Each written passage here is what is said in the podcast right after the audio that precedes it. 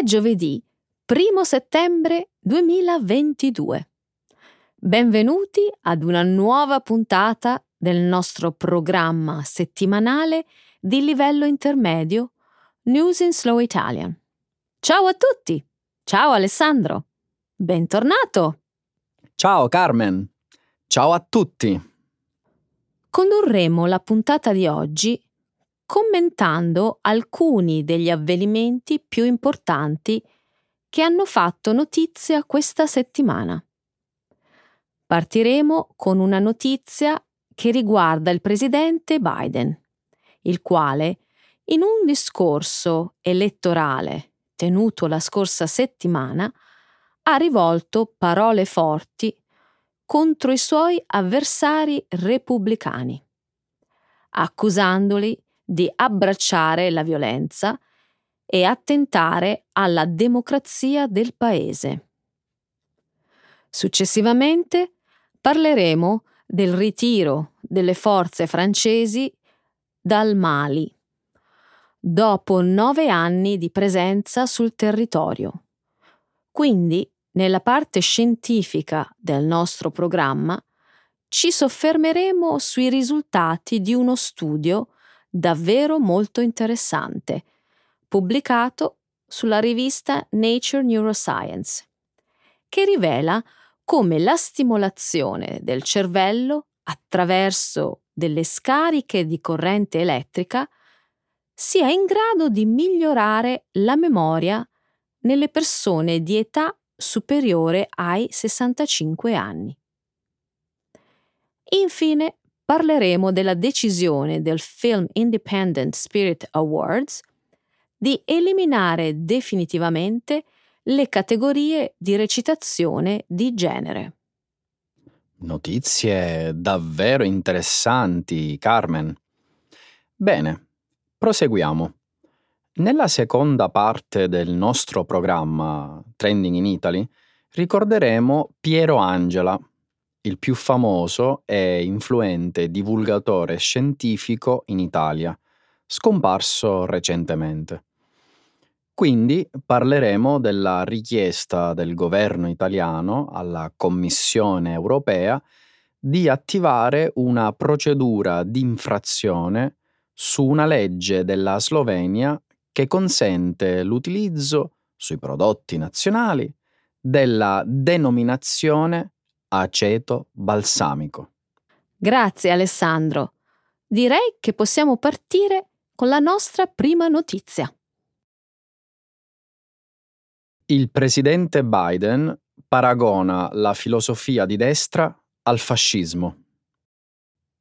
La scorsa settimana, durante un discorso elettorale, il presidente Biden ha accusato la destra americana di abbracciare la violenza politica.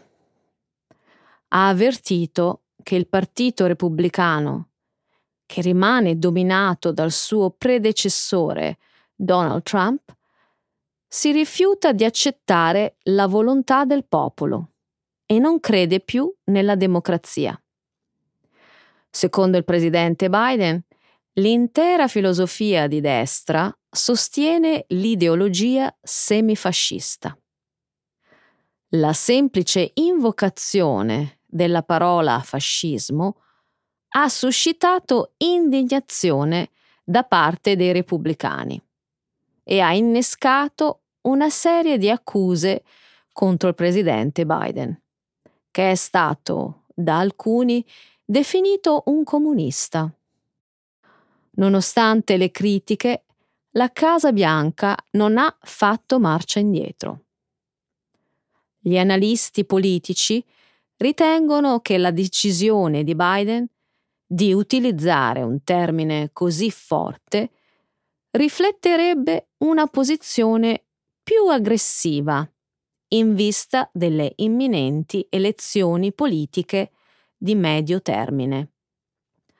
Durante il fine settimana, i principali legislatori repubblicani hanno messo in guardia dalle possibili rivolte in strada qualora il Dipartimento di Giustizia decidesse di proseguire dopo le indagini tuttora in corso su Donald Trump.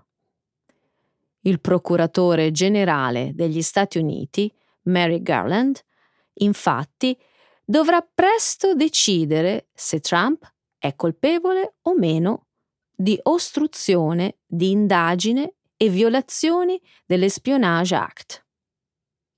Carmen, mi domando perché il termine fascismo venga usato così spesso e per giunta impropriamente.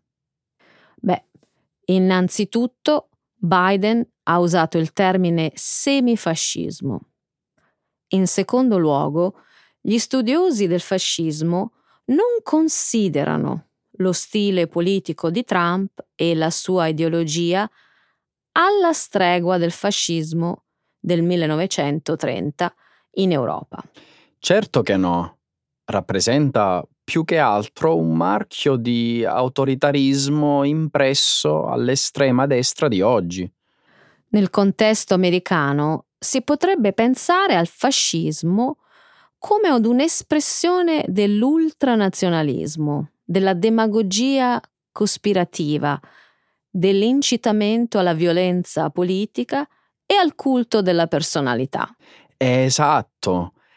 E cos'è più vicino al culto della personalità se non la convinzione che il tuo leader debba essere al di sopra anche della legge, come Vladimir Putin o Xi Jinping? Ti sorprende che sempre meno persone nel mondo vedano la democrazia statunitense come un modello da emulare? Eh beh, sì, se pensi che il 57% degli intervistati in un sondaggio di più ha affermato che, sebbene in passato la democrazia statunitense sia stata un valido esempio per molti paesi, ora purtroppo non è più così. L'ultimo contingente militare francese lascia il Mali. Il 15 agosto l'ultima unità dell'esercito francese ha lasciato il Mali. La missione francese in Mali è iniziata nove anni fa, con una serie di promettenti successi volti a respingere l'avanzata dei militanti islamici. Ma due anni fa i militari del Mali hanno preso il potere e si sono rifiutati di cederlo ai civili, come aveva chiesto la Francia. Il ritiro francese dal Mali potrebbe mettere a repentaglio il destino della missione di pace delle Nazioni Unite, che conta circa 14.000 soldati di stanza lì. Presto ci si aspetta che i contingenti britannici e tedeschi seguano l'esempio francese e lascino il paese. La partenza francese ha aperto le porte ai mercenari russi. Si stima che negli ultimi mesi oltre mille mercenari russi provenienti da un'azienda di sicurezza privata legata al Cremlino, siano arrivati in Mali, spinti dalla promessa di essere pagati con l'oro estratto dalle miniere locali. Anche la Cina starebbe cercando di espandere il suo coinvolgimento nella regione per attingere alla ricchezza mineraria del Mali. La Cina e i mercenari russi sono una presenza costante e preoccupante, aggiungerei. Entrano in gioco tutte le volte che l'Occidente si ritira. I mercenari non faranno altro che abusare della popolazione per arricchirsi. Ma questo non è il problema più grave, Alessandro. A cosa ti riferisci, Carmen? Il vero problema è che anche gli eserciti più moderni non possono combattere con successo gli insorti islamisti affidandosi esclusivamente all'uso di armi potenti. E l'Occidente ne sa già qualcosa dopo l'esperienza in Afghanistan. La lotta contro gli islamisti violenti può essere vinta soltanto combinando l'abilità militare con un governo locale più efficace. È necessario frenare la corruzione e migliorare la vita dei civili attraverso scuole migliori, cliniche mediche, acqua pulita e scorte alimentari sufficienti. Che in altre parole vorrebbe dire per noi stanziare più risorse per sollevare questi paesi dalla povertà che funge da terreno fertile per il terrorismo. È così. La sconfitta degli estremisti islamici può essere ottenuta solo fornendo alle popolazioni locali la speranza di una vita migliore, non una causa per la quale morire. Stimolare il cervello con la corrente elettrica migliora la memoria. Il 22 agosto la rivista Nature Neuroscience ha pubblicato i risultati di uno studio sulla stimolazione cerebrale non invasiva, pensata per potenziare la memoria in età avanzata sono state erogate correnti elettriche a bassa intensità in parti del cervello note per la memorizzazione ed il richiamo di informazioni. I risultati hanno mostrato un modesto incremento del ricordo immediato delle parole nelle persone di età superiore ai 65 anni. I ricercatori della Boston University hanno analizzato separatamente, in due esperimenti diversi, sia la memoria a breve termine sia quella a lungo termine. Ogni esperimento ha coinvolto gruppi di 20 persone di età compresa tra 65 e 88 anni. Gli esperimenti prevedevano l'invio alternato di onde gamma a frequenza di 60 Hz e di onde θ ad una frequenza di 4 Hz a due centri cerebrali che svolgono un ruolo chiave nella memoria. Nel complesso, i risultati hanno mostrato che le correnti θ a bassa frequenza hanno migliorato la memoria di lavoro a breve termine, mentre le onde gamma hanno migliorato la memoria a lungo termine. I miglioramenti sono stati più evidenti nelle persone con scarsa memoria o lieve deterioramento cognitivo.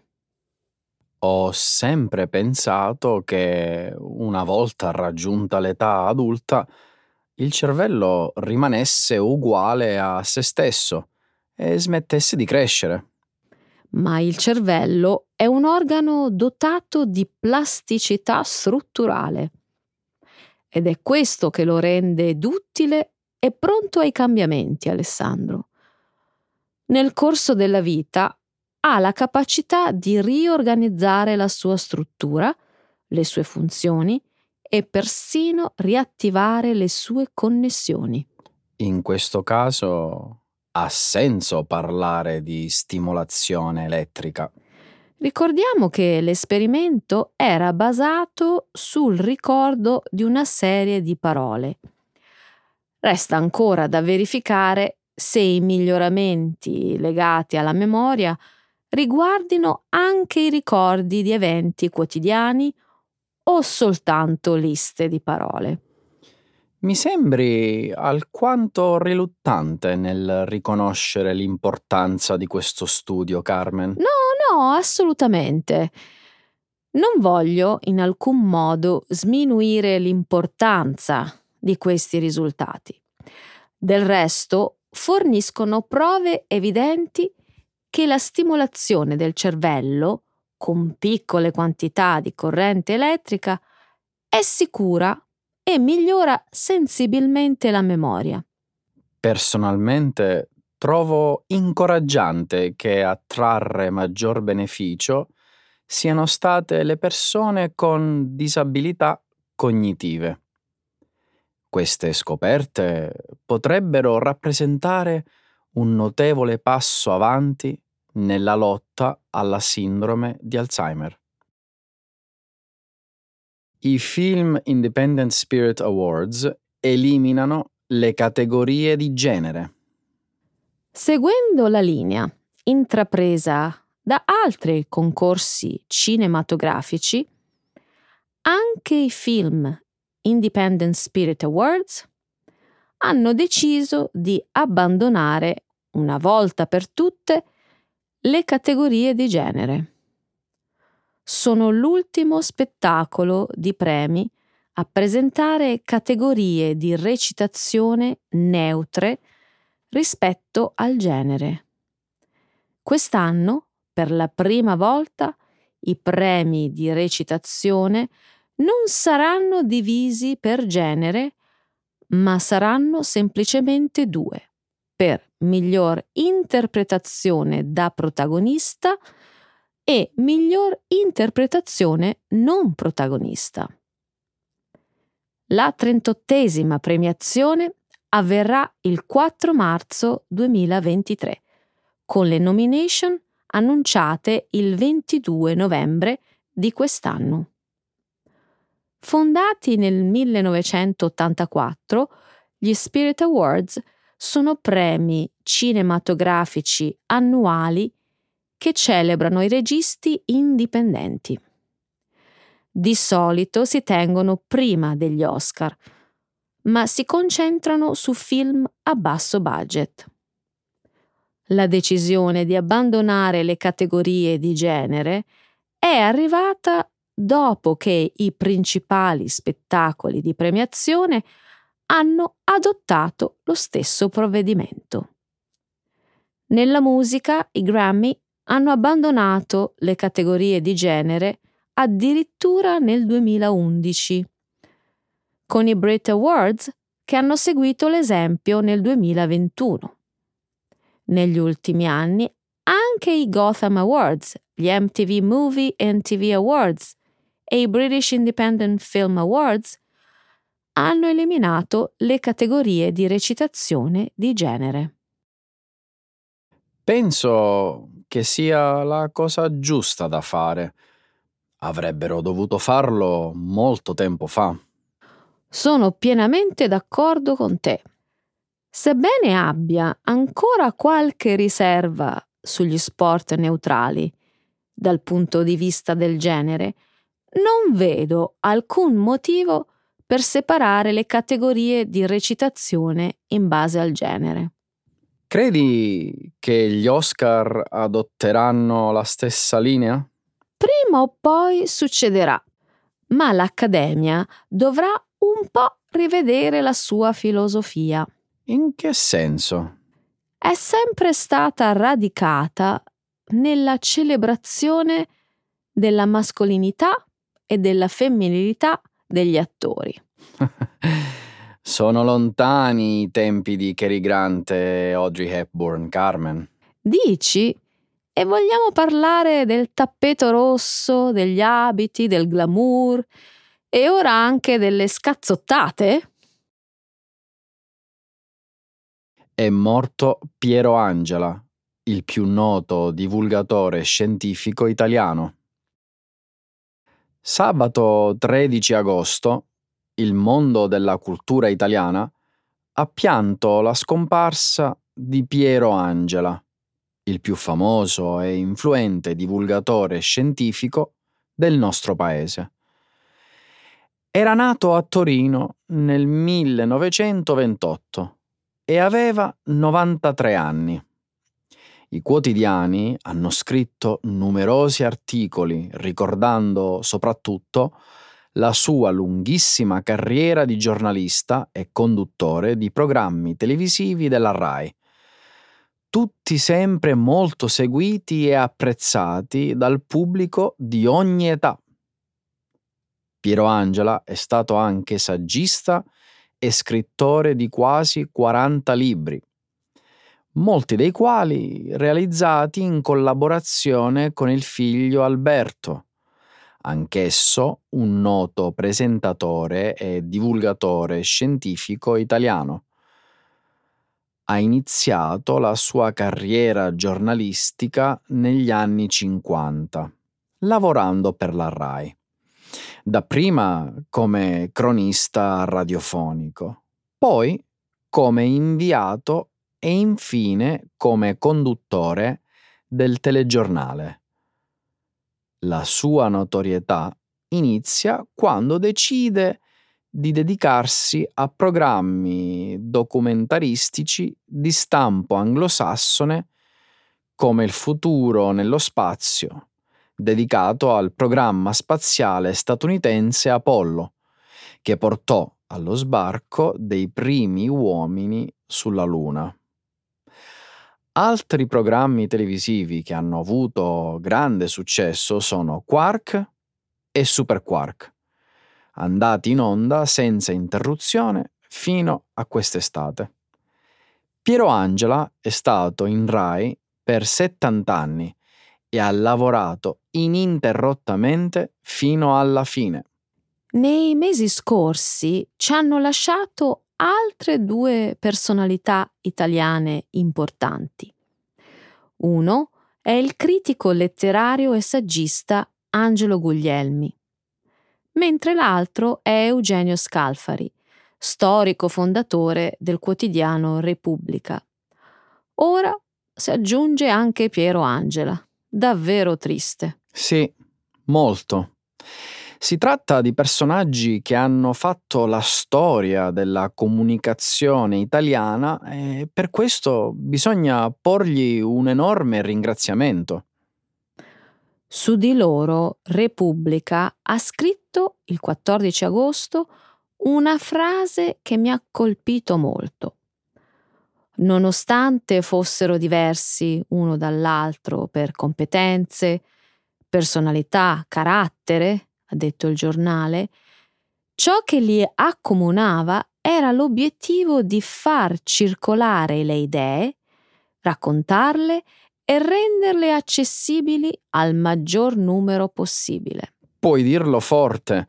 Penso che uno dei più grandi meriti di Piero Angela sia stato proprio quello di aver saputo avvicinare ampie fasce della popolazione al mondo della cultura, soprattutto quello giovanile. Questo perché i suoi programmi sono sempre stati interessanti. Non solo. Erano soprattutto estremamente chiari nella comunicazione, ma anche ben strutturati e coinvolgenti.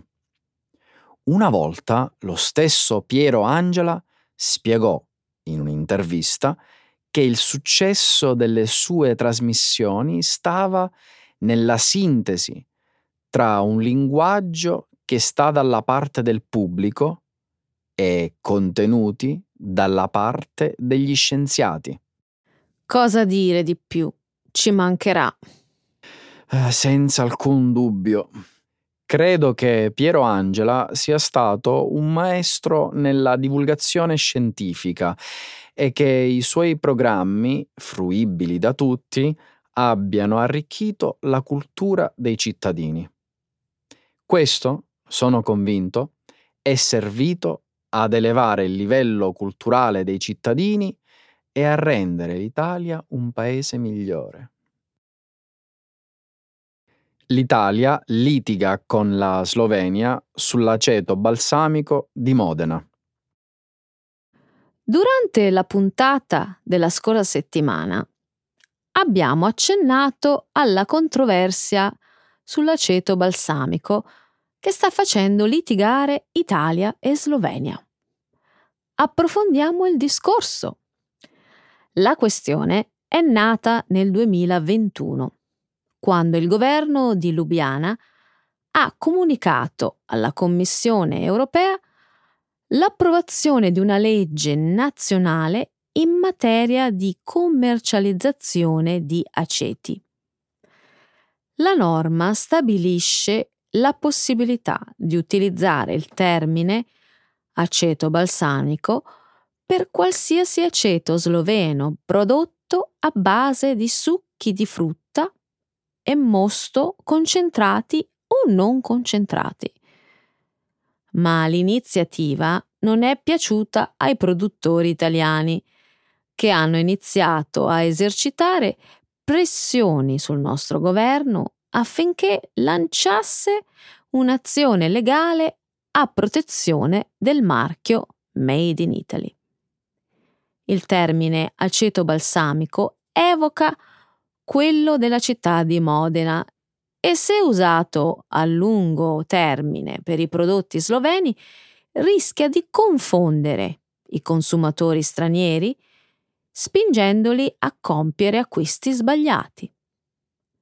La Coldiretti, la maggiore associazione di rappresentanza e assistenza dell'agricoltura italiana, ha detto che l'iniziativa slovena viola le leggi europee di tutela del marchio italiano e sostiene il mercato internazionale del falso Made in Italy, che fattura oltre 100 miliardi di euro utilizzando impropriamente parole, colori, località, immagini, denominazioni e ricette.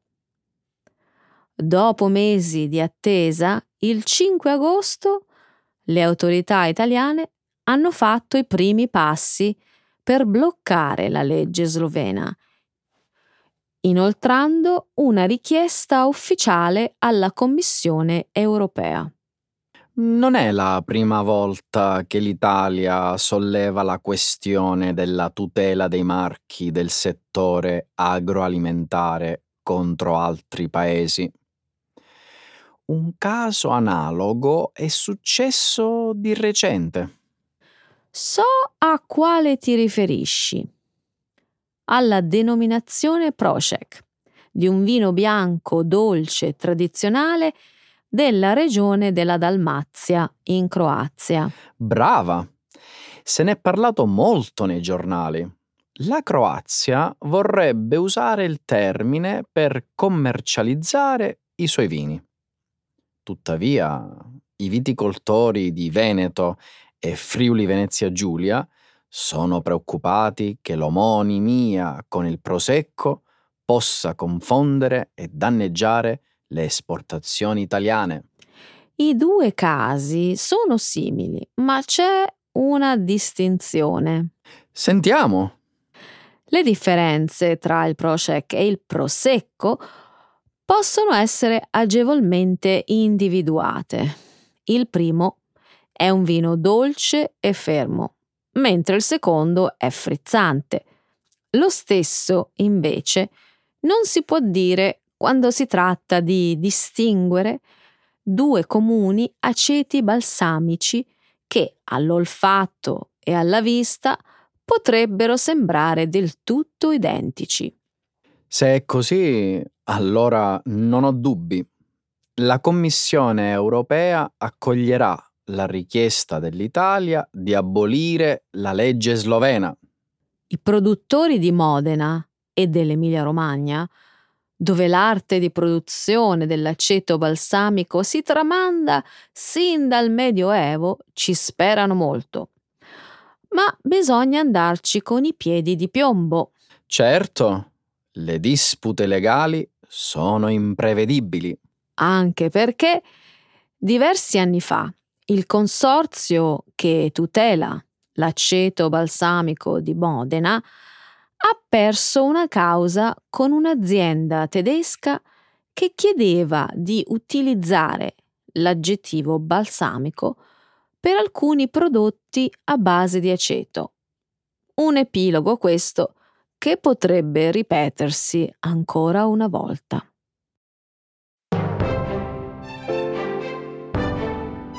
Bello essere tornati! Bentornato Alex! E bentornata Carmen, com'è andata in Italia? Tutto bene! Eh no, bello, un po' di sole, un po' di mare, un po' di, di italianità. Sì, e alla prossima! Alla prossima, ciao! Ciao!